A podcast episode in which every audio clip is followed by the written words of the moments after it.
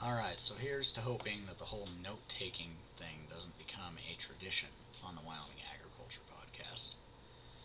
However, here's a quick note before the show.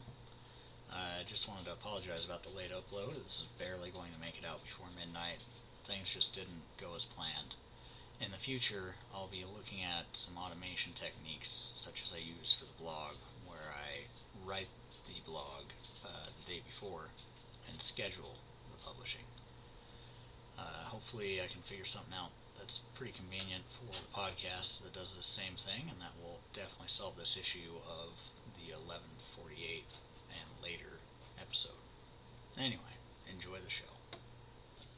Hello and welcome to episode 2 of the Wyoming Agriculture Podcast, brought to you by Farmer Devin of Cackleberry Farming Garden. Now, as this podcast progresses, we will have some guests on the show. We're eventually going to be interviewing some local producers, such as Prairie Windyax. I'm hoping to get some dairy producers on here. I'd like to eventually get some big grain producers and some of our larger beef cattle ranchers in the state. Really run the gamut of operations here in Wyoming. However, today I just wanted to bring you a quick show with some history and factoids surrounding agriculture in Wyoming. Some of these things you may already know or not feel in any way surprised with. There's some other things that I'm hoping will be news to you or perhaps spike some intrigue and interest. I gathered most of this information with a quick research trip across the Googleverse, pulling some general information from state and federal websites and compiling it in my notes for the show. Now, I'm going to share some of those websites in the show notes, so be sure to check those out if you're interested in some of this and want to read more for yourself. Now, the goal of this episode isn't to bore you with dry information, but instead it should give you some idea of land history and what the land might need in terms of healing, as well as giving you some perspective into crops and enterprises that historically have done well here. Or maybe just tipping a hat at something that might work well here in the future. Before we do that, a quick word from our sponsor.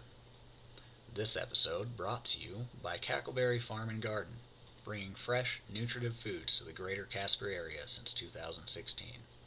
Proud to be uncertified, unregulated, and inspected by customers, not by bureaucrats. Find fresh-cut microgreens, grass-fed lamb, and more at CackleberryFG.com. That's Cackleberry, C-A-C-K-L-E-B-E-R-R-Y-F-G, as in Flaming Gorge.com. Alright, moving on to the show here. Some historical context is always important when considering land use, and any agricultural enterprise will benefit from this historical context. For instance, if you are looking to do an all-organic, super fancy veggie operation, you might want to know if the land you're about to farm was previously used as a storage lot for broken down vehicles, or perhaps heavy metals such as lead and cadmium, etc.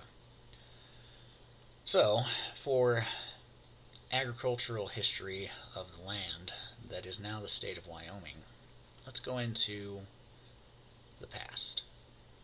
Now, there is evidence of more than 12,000 years of prehistoric occupation in Wyoming. Prehistoric, of course, meaning before written history. There's obviously people well before writing. Now, among these groups, the Clovis occupied Wyoming about 12,000 years ago, the Folsom 10,000 years ago, and Eden Valley about 8,000 years ago. The latter were the big game hunters of the early period. Following these groups, and remaining until about 500 AD, were many groups with a mixed hunting and gathering economy. After that, the predecessors of the historic Indians, or Native Americans. A hint at Wyoming's historical occupation is the mysterious Medicine Wheel, about 40 miles east of Lovell.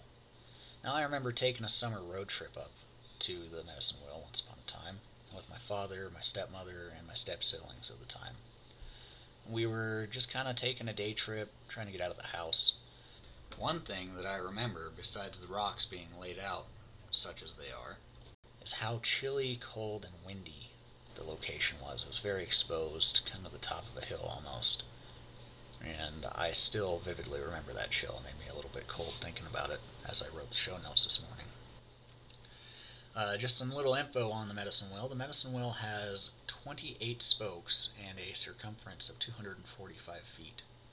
And it is an ancient shrine built by the hands of a forgotten tribe. It is purported that a Crow chief once said, "It was built before the light came by people who had no iron." This prehistoric relic remains to this day one of Wyoming's unsolved puzzles. Southwest of Lusk, covering an area of approximately 400 square miles, are the remains of a bunch of prehistoric stone quarries known as the Spanish Diggings. There is evidence that this area has been mined by many prehistoric groups at different times. Some of the minerals found here were quartzite, jasper, and agate. And there's artifacts from this mining site that have been found as far away as the Ohio and Mississippi valleys. That's just a little interesting to think about some of the prehistorical context here. Old mines, some forgotten tribe, leaving behind a shrine that, for my knowledge, we still haven't figured out the use of or the point of. Certainly evidence that people have been here in Wyoming for a very long time, and that is, though inhospitable at times, always housed people. And people have been figuring out how to live here for quite some time. Some of those people are more often thought of in today's day and age, and that is, of course, the historical Native American tribes. Now, these tribes in Wyoming were known as the Plains Indians. They were the Arapaho, the Arikara, the Bannock, the Blackfeet, the Cheyenne, the Crow, the Gros Ventre, the Kiowa, the Nez Perce, the Sheep Eater, the Sioux, the Shoshone, and the Ute tribes. I've heard of some of these tribes before, certainly not all of them. Some are definitely more popular than others. Now, of all these tribes, the Cheyenne and the Sioux were the last of the Indians to be controlled and placed on reservations. That word controlled there definitely leads one to think about some of the dark history of Wyoming and really the settling of the West as a whole. Try not to imagine what it must have been like to be part of those tribes that were being controlled. The end of freedom it must have spelled for them. Now, a few of the things that I do know about some of these tribes can lend a hand in thinking about agriculture today. More than once I've grown a variety of sunflower, a jumbo seed sunflower, known as Arikara. So the presence of that tribe, along with the oft-observed sunflower, tells me that our climate is likely conducive to growing sunflowers and perhaps other Helianthus species, such as sunchokes. I do believe the Arikara grew some dry beans as well. Now, I've heard of the Bannock, but only lightly. And the Blackfeet, those I've heard of and know a little bit about. Now, I know from historical writings that the Blackfeet were known as predominantly or wholly meat eaters, with stories of this tribe surviving healthily in the land on meat alone, while the white settlers were becoming sick and weakened on the meat-only diet. Now, one of the journals of some of these settlers recounts an observation of a Blackfoot tribe taking down a buffalo and eating every part of the animal, and the children absolutely relished the intestines being fried and dipped in bile, eating them as if they were candy. It is rather ironic that as the whites squirmed at such a notion, they were dying of malnutrition. Sheep Eater, though I've never heard of this tribe, kind of explains itself. They ate sheep, more than likely, and sheep probably have a long history of use here in this state. So just from this short list of tribes, we can gather that rotationally grazed sheep, bison, cattle, and other herbivores will likely be good enterprises here. We can also know that certain areas of the state will likely grow sunflower and dry beans quite well. So a little bit of historical context there that can help you determine what you would like to do with your property. Now today there is one Indian reservation in Wyoming, the Wind River Reservation, with headquarters at Fort Washakie. The reservation totals 1,888,334 acres of land, based within the borders of the state of Wyoming. Now interestingly, I found that Sacagawea and Chief Washakie are both buried within this reservation. Now what brought the white people to Wyoming? Well, some of the first settlers in Wyoming were driven here by the European market for beaver top hats. So thank you, gentlemen of Europe. Sending trappers into the Rocky Mountains, famous mountain men such as Kit Carson, Jim Bridger, Davy Jackson, and Jedediah Smith were among some of the first trappers, explorers, and traders to roam the Wyoming Territory. Wyoming was the scene of the end of the Great Indian Battles, with Fort Phil Kearny in northern Wyoming boasting the bloodiest history of any fort in the West.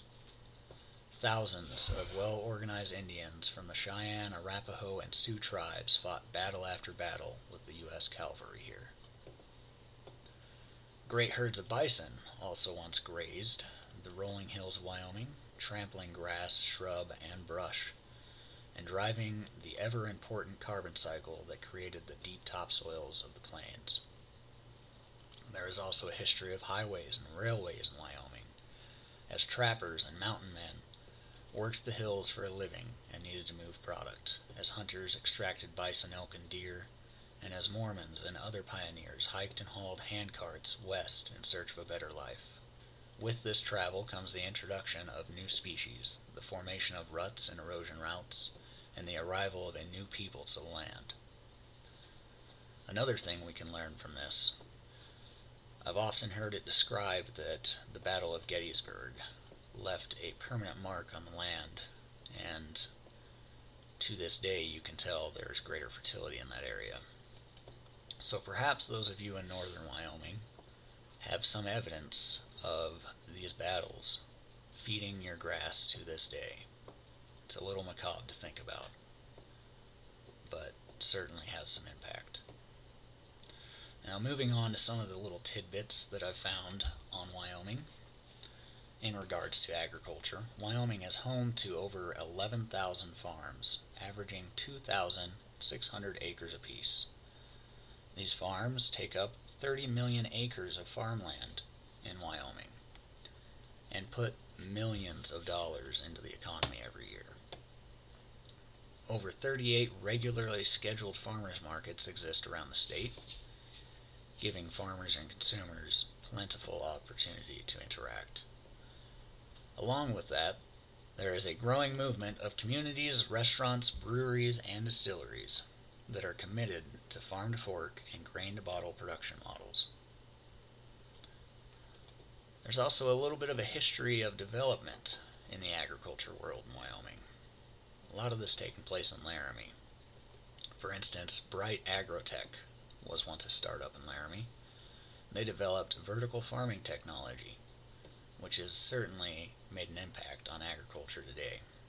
This is similar technology to what is now used at Vertical Harvest, the well-known and tourist-friendly farm of Jackson Hole, Wyoming. There was also a breed of sheep developed in Laramie in the beginning of 1912, a breed known as Columbia. Now, shortly thereafter, Columbia was moved to Idaho for further breeding work in 1918. But it is interesting to note that there is a breed of sheep specifically bred for rangeland of the Mountain West, right here in Wyoming. Now, it probably won't surprise you if you spent any time in Wyoming that beef cattle is the largest sector of Wyoming agriculture. In 2008, cattle producers brought in more than $500 million in production value for the beef commodity. Other commodities include hay, barley, wheat, corn, and sheep. Sugar beets, hogs, horses, and honeybees are also common. Wyoming agriculture is one of the top three industries in the state, with nearly $2 billion annual cash receipts according to the USDA. Wyoming cattle industry dates back to the mid-1800s when settlers began crossing and settling the West. Cattlemen have clearly been here since before the state of Wyoming was created and joined the old U.S. of A. The National Agricultural Statistics Service began publishing cattle estimates in 1867. After the Civil War, cattle ranching became one of the most prominent businesses, and Cheyenne became a world trade center for cattle. For years, Wyoming range cattle have commanded top market value. The high plains and mountain meadows of Wyoming, besides producing high-quality cattle, are also well known for producing some of the finest sheep and wool in the world. A quick note from Devin here, something that I've learned from Ben Falk and some of my other studies in agriculture. Ben talks in his book, The Resilient Farm and Homestead, which I'll link to here in the show notes, about a historical analysis he did of his property. He was speaking of Vermont and how, when settled, it was clear-cut for timber and then grazed heavily by sheep so that they could sell wool. And then the economy for this wool crashed as these grazers demineralized the soils of Vermont and destroyed the precious resource that was their topsoil, thereby creating a severe lack of pasture to graze their sheep on. And he talks about how selling and shipping off wool and vegetables is essentially mining your minerals, and how selling fat and meat and milk mines, rather than minerals, your quick cycling nutrients such as nitrogen, etc. Long story short, he was essentially saying that if you want to destroy your land, then you sell off your wool and veggies, and if you want to build it, then you sell off your fat and your meat. Anyway, this piece of history definitely tells us that Wyoming has likely been demineralizing its soils for quite some time. And this is further backed up by Wyoming's rank as second in the U.S. for wool production and lamb crop. Now, Wyoming wool is known as some of the finest and most desirable produced in the U.S., fetching some of the highest prices year in and year out. Our pasture and hay are regarded as the highest quality anywhere. Wyoming hay is known for high protein, leafiness, and excellent feed value, and is shipped throughout the United States and the world for horse and dairy feed. The fertile river bottoms produce outstanding crops of sugar beets, dry edible beans, barley, and corn. Dryland winter wheat is also grown, primarily in the east on the high plains, and oats are another common crop throughout the state.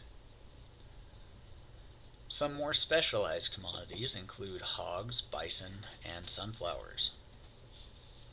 And of course, we know there is much, much more in terms of diversity, with producers raising veggies, fruits, herbs, and more all across the state. So there's 10 commodity crops that take the cake as the top 10 produced in Wyoming. And I'm going to go ahead and list those off before we move on here. Cattle and calves, unsurprisingly, comes in at number 1 with $1.16 billion in cash receipts, according to the USDA in 2015. Hay is a close, far second, at $143 million, with an M. Hogs at $56.4 million. Sugar beets at $40.3 million. Barley at $38.8 million. Chicken eggs at $32.7 million, corn at $28.4 million, dairy products at $24.5 million, and dry beans at $22.4 million, and coming in at number 10, wheat at $18.5 million. So there you have it, a little bit of historical context before we delve into today's producers and agricultural world in future episodes. If you have some other historical context that you'd like to share, or something about today's episode that you found interesting, feel free to let me know via direct contact, or you can comment on the episode page on Castbox. With that, let's get into the farmer's joke of the day. There once was a farmer with a nagging wife. She nagged him constantly, such that the only peace he could acquire was when he took his old mule out to plow the field. Thus the old farmer could be seen out plowing his field more often than most. One day, while out plowing the field, the farmer's wife brought him some lunch. So he parked the mule under the nearby shade tree and accepted the lunch. As he began to quietly eat his meal, his wife began to nag once again. Nag, nag, nag.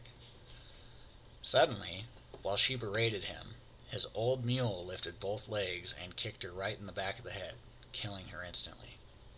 At the funeral, the priest noticed from a distance that as the women of the town approached the farmer to offer their sympathy, the farmer would nod his head in agreement, thanking them as they went on. However, when the men approached, the farmer would shake his head from side to side. As the mourners left, the priest approached the farmer and asked, "Why did you nod your head up and down to all the women and shake it from side to side for all the men?" "Well," the farmer replied, "the women all said how nice you looked and how pretty her dress was, so I agreed by nodding my head up and down." And all the men asked, "Is the mule for sale?" Well, hot damn. I sure hope you enjoy these jokes just as much as I do. Now, for the question section of today's episode, I'd like to turn the questions to you, the audience. What is the one thing you think would benefit agriculture in Wyoming the most? What kind of guests would you like to see on the show? Are you a farmer or rancher in the state, or do you work directly with Wyoming agriculture in some way? If so, would you like to be a guest on this show? If you or someone you know would like to get on the show, you can do so by going to the website at cackleberryfg.wixsite.com/wyoag. That's Cackleberry, spelled as before, FG, also spelled as before, .wixsite, wixsite.com. /WYOAG, WYOAG, all lowercase. Now that Wix site will come out of that URL eventually, but for now, that's the website. Now if you go to that website and you fill out the form at the bottom of the page, in the comments section, just go ahead and give me a brief description of your operation, so I know how to formulate the questions around your business. As the show grows, and I become more comfortable and adept behind the mic, I will be adding ways to monetize the show beyond the existing options. One way this might be achieved is through sponsorship, and I think that there could be some rather fitting sponsorship opportunities with businesses that are in and directly serve the agricultural community in the state of Wyoming. Now, if you are interested in becoming a sponsor and would like to take advantage of an early bird opportunity, contact me directly via email at cackleberry.fg@gmail.com. Again, that's cackleberry.fg@gmail.com about your proposal. And with that, I'd like to thank you for listening to another episode of the Wyoming Agriculture Podcast. Make sure to subscribe for future episodes wherever you listen. And if you'd like to support the show today, you can do so via direct donation on the website. I will link to the podcast webpage in the show notes, of course. You can also support the show by visiting one of our merch stores at Zazzle or Redbubble. I'll link to these options in the show notes as well. Thanks again for your support of the Wyoming Agriculture Podcast. Now go on and grow on.